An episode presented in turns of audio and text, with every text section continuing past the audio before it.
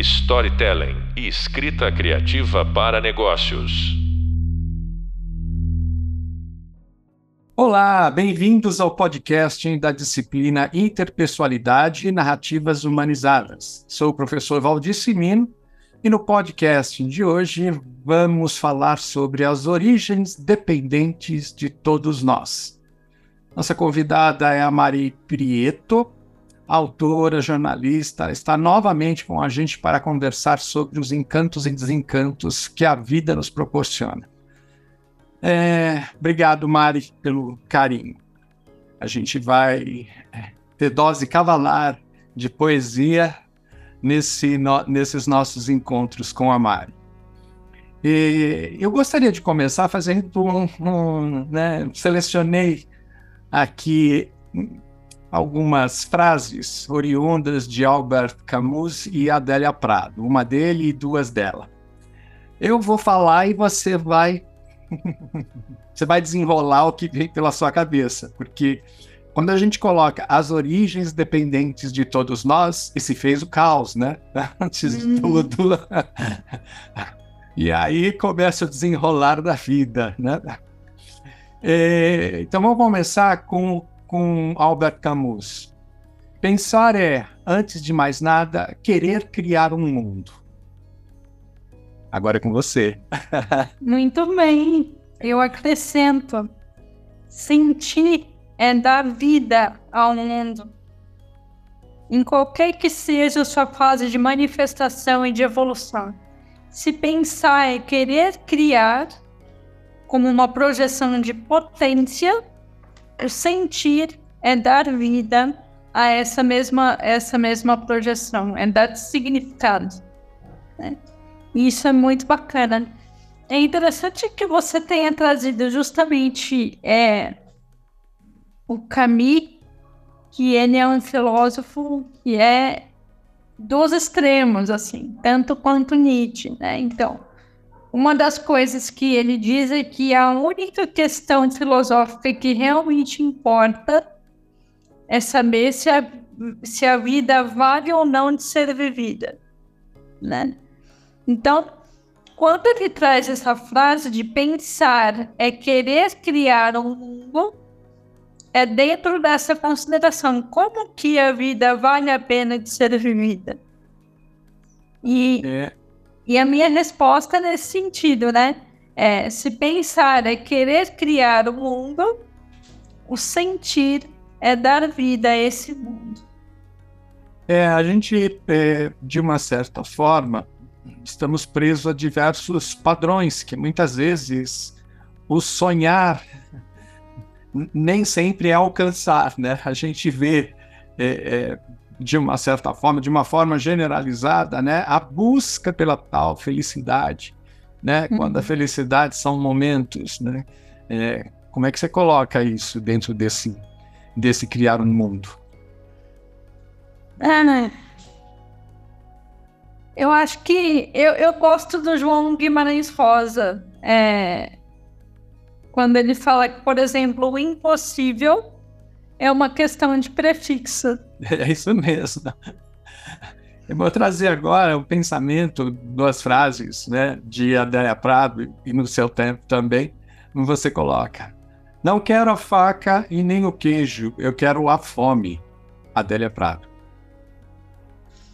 Então, eu, eu acho que é um pouco pensar que a gente já tem muitas ferramentas a gente já tem até muitas criações de excessivo pensar e, e alguns desejos mal, mal concebidos, algumas utilidades também que a gente tenta organizar.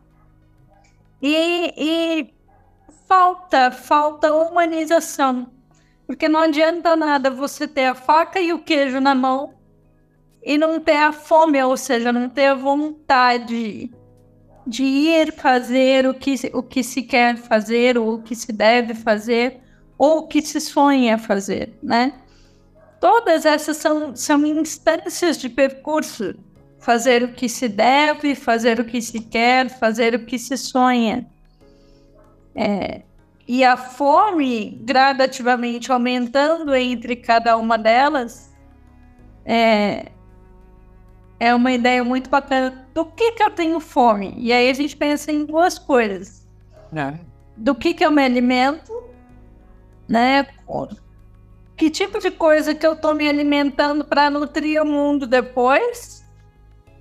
E, e, e vice-versa, né? Se mesmo pergunta, como que estou me nutrindo do mundo para poder sonhar depois?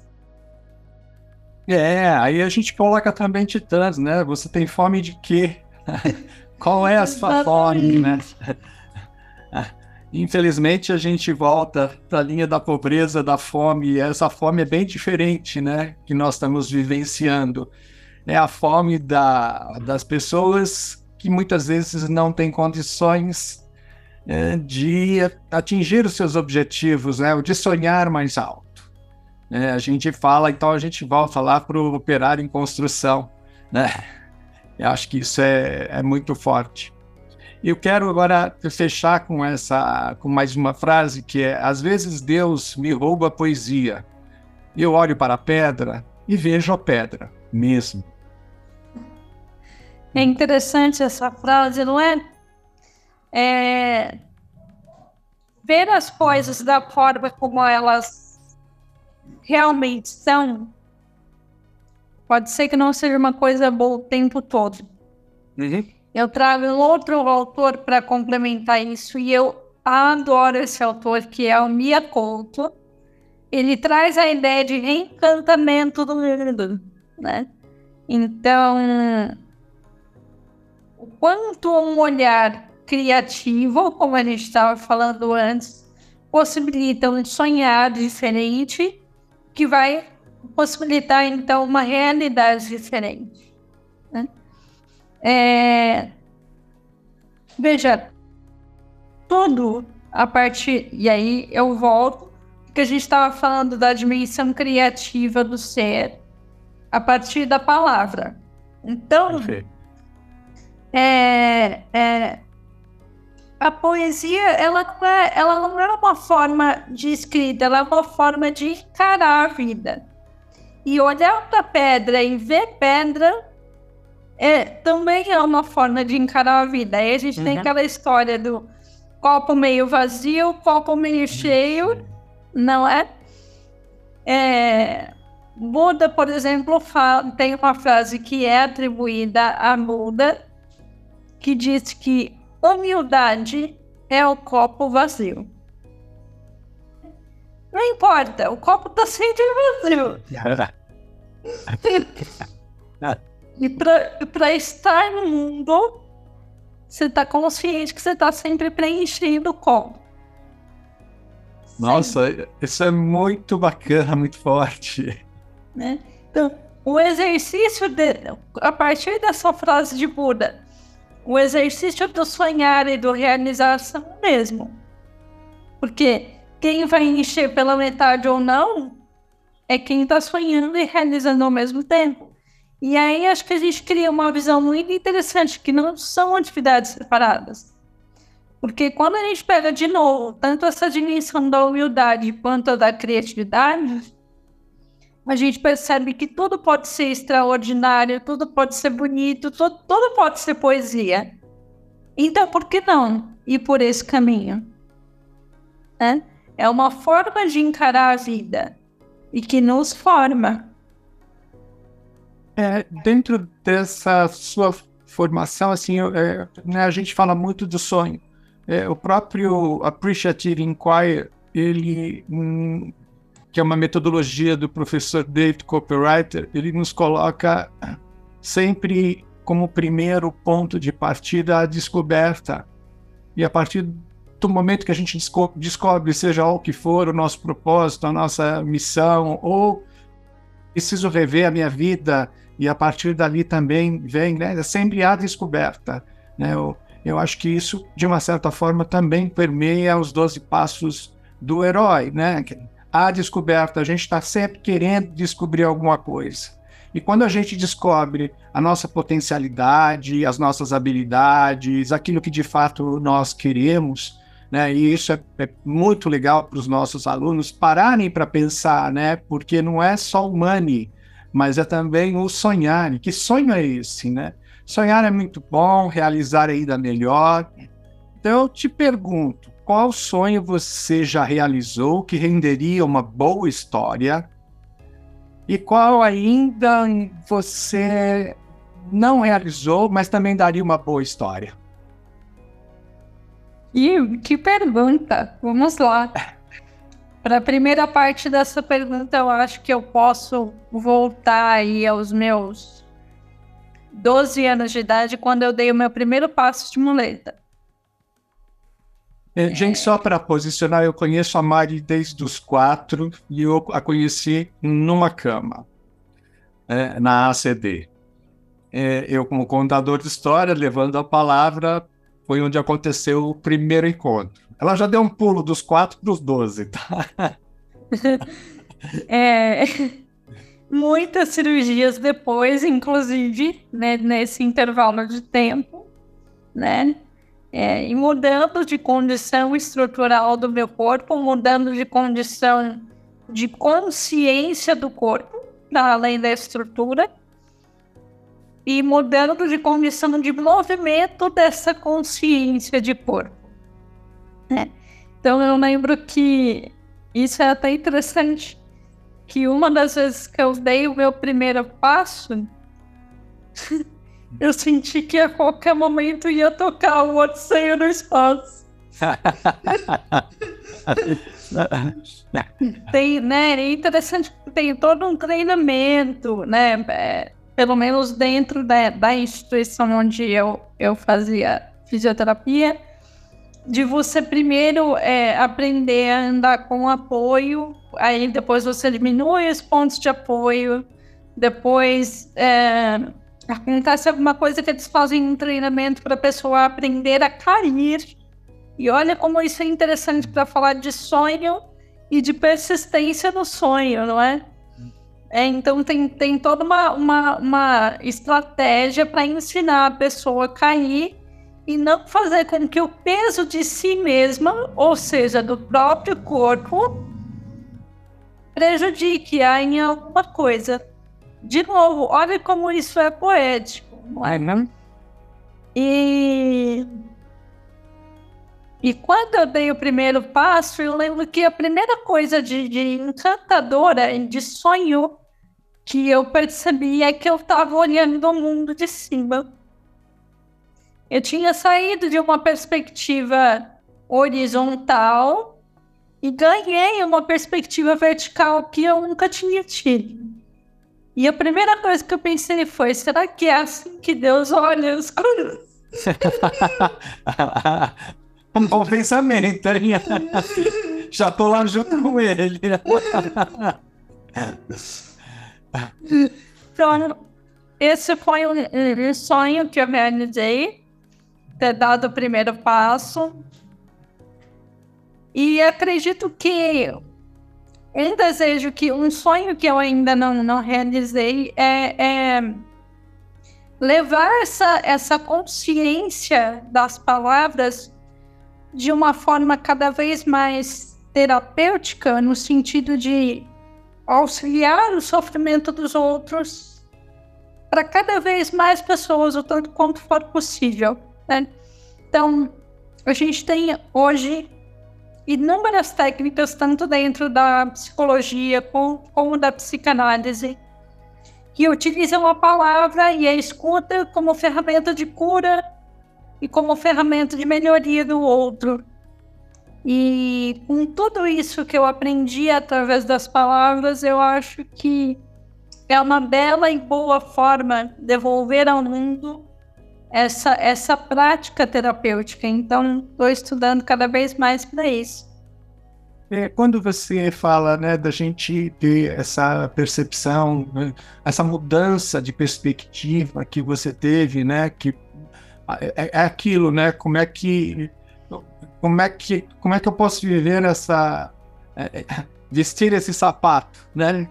E as pessoas muitas vezes nas suas vidas normais, né, não percebem. Né? Nessa perspectiva, né, de erguer-se e, e, e, olhar de frente, eu, eu lembro sempre é, da, da, da, sua fome de leitura, né? Quer dizer, você ainda, mesmo ereta, você também é, sofreu preconceitos. Acredito que muitos, né? Não consegue estar. Tá. A, a, a, literatura foi uma fuga, a literatura veio para abrandar, a literatura entra como nesse processo que alimenta os seus sonhos? Não foi fuga. A literatura, longe de ser fuga, ela foi uma libertação. Uhum. É, é, sempre com o máximo de consciência de palavra que eu puder colocar, porque a fuga seria se eu não trouxesse isso de volta para o mundo que me tange, né? E aí a gente tem a palavra contingere, Contingere, do latim, vem de contingência, significa é, é o que tange, é o que toca, o que se apresenta, né? Então, é, a literatura entra como ferramenta de libertação, no sentido de que tudo no meu corpo, a priori, na minha estrutura como era, já era uma limitação. E no uhum. segundo sentido, porque a forma como eu era percebida e a forma como eu me percebia dentro dessas limitações, e aí vem toda uma questão de interlocução com o mundo, psicologicamente falando, também me limitava, né? Então, assim, Cansei de ouvir diagnósticos médicos, cada um uma hora falando assim: ela não vai falar, ela não vai mexer, ela não vai andar, ela não, ela não, ela não. E aí? e aí ela sim, ela sim, ela sim. Depois de um tempo eu descobri que existe uma lei da física, óbvio, eu fui estudar nos livros, em que as cargas de, de valor igual elas se anulam. Então eu comecei a falar não pro não. E o não virou sim. É, é, é, muito interessante essa sua colocação, né? Que se, se a gente olhar para os estímulos, né? Que a publicidade, a comunicação, as pequenas histórias que são colocadas para nós o tempo todo, elas só ganham pela frequência. Né? Uma boa mentira contada muitas vezes pode virar verdade. Uhum. Né? Agora, os nãos que te deram e que você transformou em sim, é, de uma certa forma também é, provocam a resiliência, né? Que é uma palavra extremamente é, favorável. Foi favorável para você, né? Não sei. É uma boa pergunta. É, Porque você. Se não, eu não. tivesse, se eu tivesse sido resiliente, talvez eu tivesse sido menos criativa. No sentido. Acha, Mari? Oi? Você acha mesmo? no sentido de que a resiliência, à medida em que ela acomoda, ela não fomenta a sua potência. A inconformidade, que eu poderia ter usado tanto de uma maneira brutal quanto de uma maneira delicada, eu uhum. fui para a poesia, ela gerou uma potência de criatividade que me moveu um pouco mais. Então, nesse sentido, acho que foi melhor do que ser resiliente. É mais ou menos como um, um, um Dom Quixote. É sonhar, mas um sonho impossível. Lutar quando é fácil ceder. É isso. Muito bem. É, foi bom você ter falado, porque, de fato, a gente vai escutar muito é, a palavra resiliência, mas eu sempre olhei por um lado de assim, eu estou aqui, eu vou continuar fazendo, eu vou continuar exercendo, né? Existe também o esse lado da teimosia, teimosia no bom sentido da palavra, né? No, no, no, no, no sentido de estou aqui e vou cumprir o meu papel, né? É, é, tem uma frase do Jung que é quem olha para fora, quem olha para dentro desperta.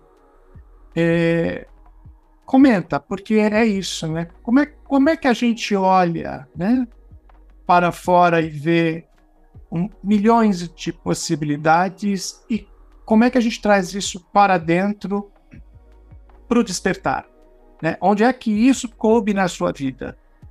Quem olha para fora sonha, quem olha para dentro desperta. É. Sim, essa frase é maravilhosa. Eu acho que primeiro a gente pode começar trazendo essa ideia da visão do horizonte, né? Uhum. Quem olha para fora está olhando para o horizonte e vê as primeiras possibilidades que estão, pelo menos, ao alcance das mãos. Agora, de ver essas possibilidades até trazer isso para dentro para o despertar, eu acho que o pulo do gato aí está no nível de consciência. Uhum. Né? Então, é,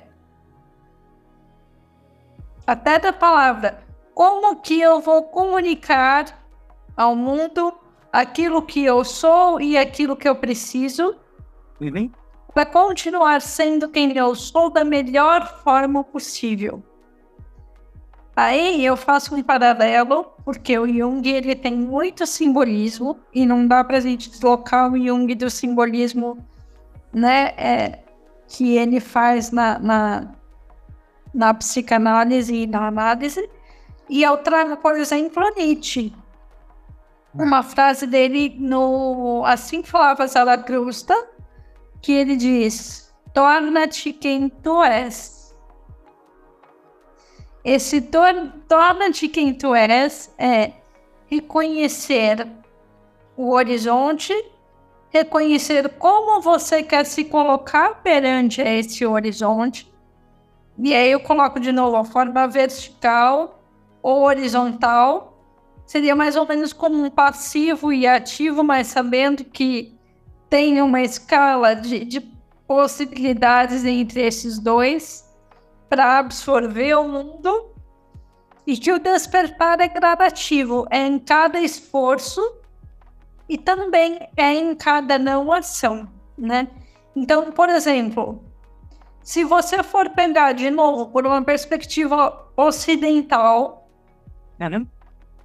o, o homem ocidental e, e a cultura greco-romana vai falar batalha, luta e, e, e vai pelo que você quer e se torne um imperador. E seja teimoso nesse sentido. E um oriental, por exemplo, as filosofias de Lao Tzu, que são do taoísmo, vai falar a maior sabedoria está na não ação. Está em você fluir com aquilo que é e se deixar ser permeável àquilo que é. Quer dizer, nenhum dos dois está errado. Não. Existe possibilidade de despertar em qualquer um dos quadros. Agora, como você vai trazer esse horizonte para dentro, aí é escolha sua. É, dentro da analogia, né, do próprio tema do nosso encontro, as origens dependentes de todos nós, a gente nasce dependente, né? O ser humano é aquele que, enfim, os animais de uma certa de uma certa forma se resolvem e acredito que são até mais humanos no seu estilo de vida. Né? Quando a gente olha para o ser, né, é, a gente vê a dependência, a independência e a interdependência. Hum. Quando a gente é, toca no nosso, né? A dependência de todos nós. É, como é que você significa isso? Eu gosto e eu não vou lembrar para falar o nome do monge agora, mas eu gosto muito da visão de um monge que também é um, é um premiado pelo Nobel da Paz. É Nietzsche, alguma coisa. Não, não sei o último nome. Ah. E ele tem um conceito muito interessante que ele fala que deveria ser colocado nos dicionários, que é o de in, interser. Terceiro, é uma palavra muito interessante que traz à tona essa ideia de interdependência. Uhum. Que é você ter a consciência de que você não é. Não é nada sem tudo aquilo que te formou e sem tudo aquilo que você ainda vai descobrir. Então, eu estou trazendo isso para o aspecto humano da conversa, mas ele faz essa analogia, por exemplo, com uma folha de papel. Ah, uma folha de papel em estilo plano, ela tem a árvore que a produziu, ela tem os raios do sol, ela teve o lenhador que foi cortar a árvore, ela teve todo o processo para virar folha. Enfim, ele vai agregando mais coisas. Teve a nuvem que choveu. né? Então, assim, é entender quantas coisas são necessárias para que você seja exatamente aquilo que você é. é. E aí falar que somos únicos no mundo, sim, porque dão significados diferentes àquilo que nos construiu e àquilo que vamos reverberar no futuro. Mas não somos únicos no mundo em sentido de, de construção, porque a construção é coletiva. Uhum. Agora, o significado e a reverberação dessa construção é que são únicas potências de cada ser humano. Mari, é, tem uma, um, uma colocação né, que a gente. Né, a dependência, a independência, quando eu começo a ter a noção e começo a me posicionar, e a interdependência, que é essa forma da gente. Agora, no mundo globalizado, a gente tem a interconectividade, ou seja, distâncias reduzidas, é, sonhos talvez mais rápidos, mais efêmeros, né? É, como é que você vê essa interconectividade de uma certa forma e, sendo aplicado nas vidas, nas vidas diárias? Eu me arrisco a responder com poesia de novo. é isso que eu quero. eu acho que toda resposta do mundo pode ser encontrada na poesia. Hum, é, eu vou ler uma, uma poeta que também é filósofa, Orides Fontella, e eu poema chama A Estrela Próxima. A poesia é impossível. O amor é mais que impossível. A vida, a morte, loucamente impossíveis. Só a estrela, só a estrela existe. Só existe o impossível. Então, assim, depois do, do silêncio para reflexão. Isso é necessário.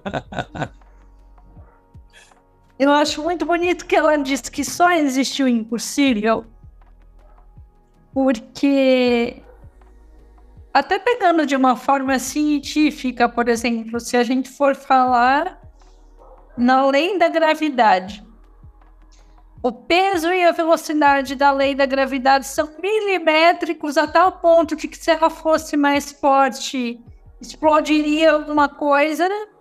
e que se ela fosse mais fraca, não sustentaria o planeta Terra girando em torno de seu próprio eixo. É coisa de milímetros, né, de, de equação assim, que, que foi calculado. Então, assim, a probabilidade de tudo isso que o mundo é, como existe, se sustentar é muito, muito, muito pequena. Muito. E ainda assim tá aí. A probabilidade da gente enxergar a luz de uma estrela a olho nu é uma coisa louca de se pensar. E a gente enxerga. Né? Então, assim, quando ela fala que só existe o impossível, isso está na vida real, mas a gente também pode levar, por exemplo, a, a luz que ela falou da estrela para a luz de uma tela. Uhum. Pe pegar o assunto aí que você está falando da, da, do virtual, né? Uhum. Teoricamente, tudo é impossível. E a gente está interagindo do mesmo jeito. Do mesmo jeito, né? Então, assim, é, mudou a instância dessa interação? Mudou. Mudou a forma como a gente pode construir os sonhos? Mudou. Uhum. Mas nada continua impossível. É, é, eu tenho uma coisa que um, talvez um, um, valor que me chama muito a atenção, que é né, a importância da compaixão. Eu até quero que você é, disserte um pouquinho, né, a importância da co compaixão, né, porque já que tudo é impossível, a compaixão ela pode amenizar. É, a, a, compaixão e o cuidado mútuo, né, para nossa sociedade, porque nós estamos vivendo mudanças. Nós estamos vivendo mudanças relativas a tudo: a clima, a diversidade, a aceitação. Tem gente ainda queimando livro nesse uhum. planeta, né? Com a ideia, a, a pequena ideia de que é, privar as pessoas do conhecimento é mantê-las em rédea curta. Então, assim, eu queria que você trouxesse um pouquinho essa sua, essa sua visão de mundo, mas a compaixão abarcando, né? Essa necessidade da gente olhar olhos nos olhos e ser o mais verdadeiro possível. Ah, então eu vou falar outros dois valores junto. É, eu acredito que a gente pode colocar aí junto desse barco da compaixão tanto a coragem porque se a gente não tiver coragem, a gente não vai ter compaixão no mundo de hoje, porque ele está cada vez menos convidativo à humanização, né? É... E também a tolerância. Então, quando é que a gente passou a entender a relação com o outro como uma relação de tolerância é um grande obstáculo para a compaixão. Entende? Porque uhum. tolerar não é respeitar a priori. Tolerar é você ter que aceitar de longe, digamos assim. E isso prescinde que você tenha isso que você falou, que é o contato no olho, é, é o afeto, é a preocupação, é a constância enfim. É, uma série de outras coisas pelas quais a, a compaixão seria primordial, né? Que é de é, você carregar uma ideia, uma luta social, uma bandeira e falar, não, eu vou, eu vou mover isso aqui em prol do bem maior, em prol do todo, né? Isso já é uma ideia de compaixão que, que dá para ser posta em prática e que enquanto a gente tiver pouca coragem e muita tolerância, eu acho que não vai dar certo. A compaixão ela tem um potencial tremendo, mas se essas outras duas estiverem em falta, não dá certo. É uma das coisas, Mari, que você coloca, né, que aponta também, quando a gente fala, né, as origens dependentes, a gente nasce num âmbito, numa família. Depois a gente se reconhece na sociedade, na escola, no, e depois no trabalho, né? A gente vai criando aí os nossos diversos eus para se adaptar nesse. É, eu queria que você fizesse uma análise sobre tecnologia, família e escola. Eu sei que você lê muito e, e, e, e eu sei o valor que você dá para um professor. Eu gosto muito do, do pensador judeu, já com inúmeros títulos na, na academia em Sorbonne. E eu tô, eu tô caracterizando especificamente né, a persona dele, falando judeu, porque existe uma diferença de cátedra para a escolástica da filosofia entre o que é o pensamento ocidental vindo dos gregos e de outras culturas. Né? Então, assim, Emmanuel Levinas, que é um pensador que pensa. Ah, é, é interessante. A alteridade. A alteridade é o assunto dele por excelência. Então, o que, que ele diz? A ética é a filosofia primeira. Não tem como você pensar o mundo, o ser, o que quer que seja, um exercício de pensamento válido, coerente, estruturado e importante. Se você não colocar a ética no centro de tudo. Esquece Deus, esquece a transcendência, esquece. Esquece, é, né? Num primeiro momento, tudo que você tem que classificar que está em volta, não classifica nada. Vai olhar para o outro. É isso que o Emanuel Adina fala. E aí, nesse sentido de colocar a ética como a filosofia primeira uhum. e, e, pensar no olhar do outro, é que ele começa falando: olha, é, se a ética for um relacionamento, ela precisa de diálogo. E se ela for um espelhamento, se ela, se ela for é, um acolhimento, ela precisa de espelhamento. Né? Então, de qualquer forma, não dá para existir nesse mundo isolado.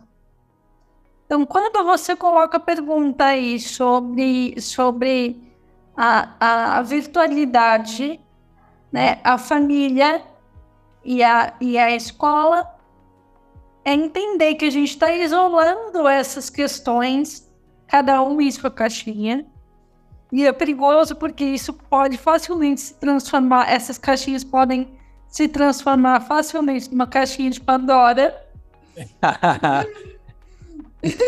é verdade. Quando elas teriam que, na verdade, andar juntas, porque todas elas são formadoras de uma inteligência que deveria ser uma inteligência empática, uma inteligência que pensa no outro, no mínimo.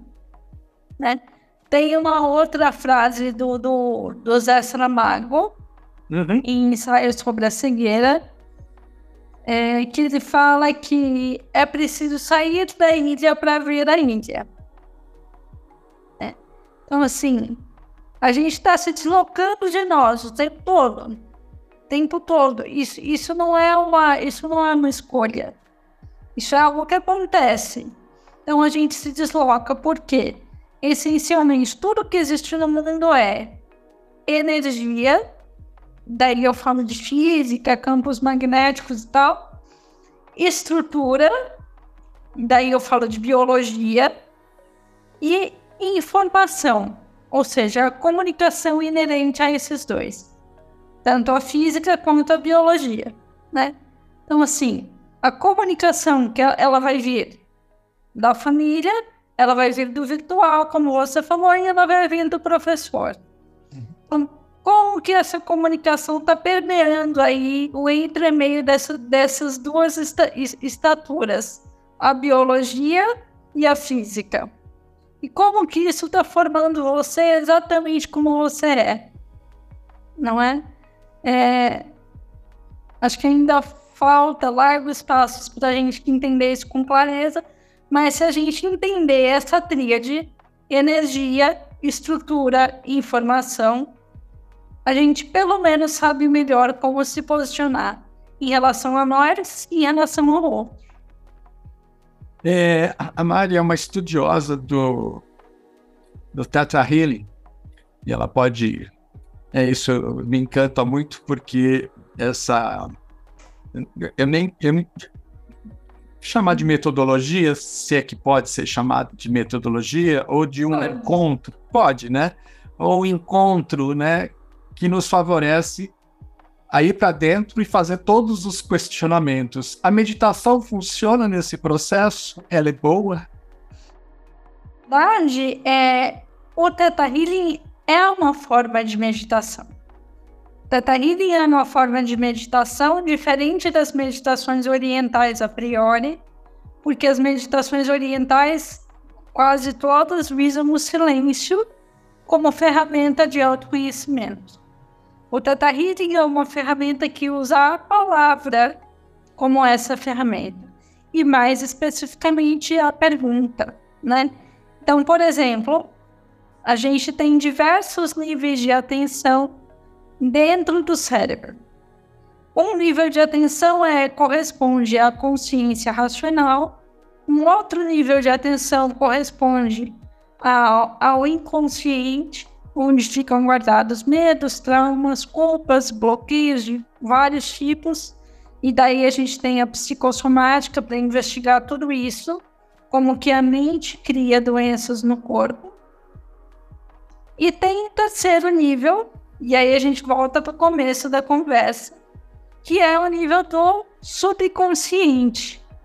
Porque é com o subconsciente que a gente sonha e é com essa parte do cérebro que nunca dorme que a gente cria padrões para a vida na realidade.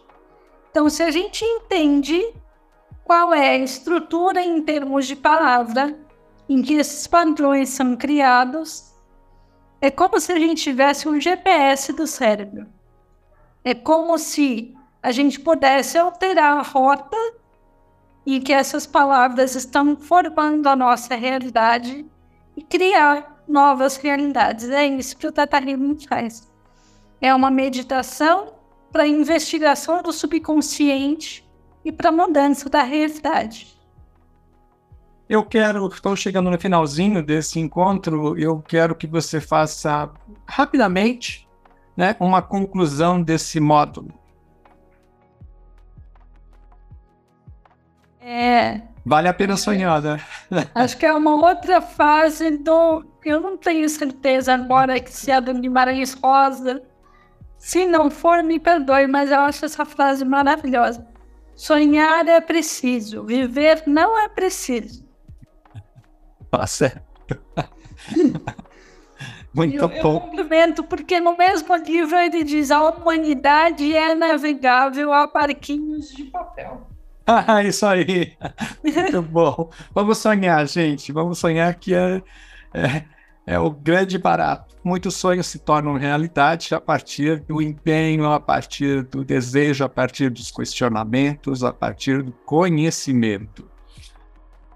Você acabou de ouvir o podcast em Origens Dependentes de Todos Nós. Quero agradecer mais uma vez para a Mari, que traz um repertório sobre este tema e outros né, que nos ajudam a transformar os desencantos em encantos da nossa história. É, complemente o conhecimento do hub visual no papel do comunicador na era da interdependência e a leitura do artigo Encantos e Desencantos da Vida. No próximo podcast, vamos em transformação social e a partir da tecnologia a serviço do conhecimento, da cultura, da educação, da saúde, do amor e da vida. Até a próxima, até breve, bons estudos. Muito obrigado. Storytelling e escrita criativa para negócios.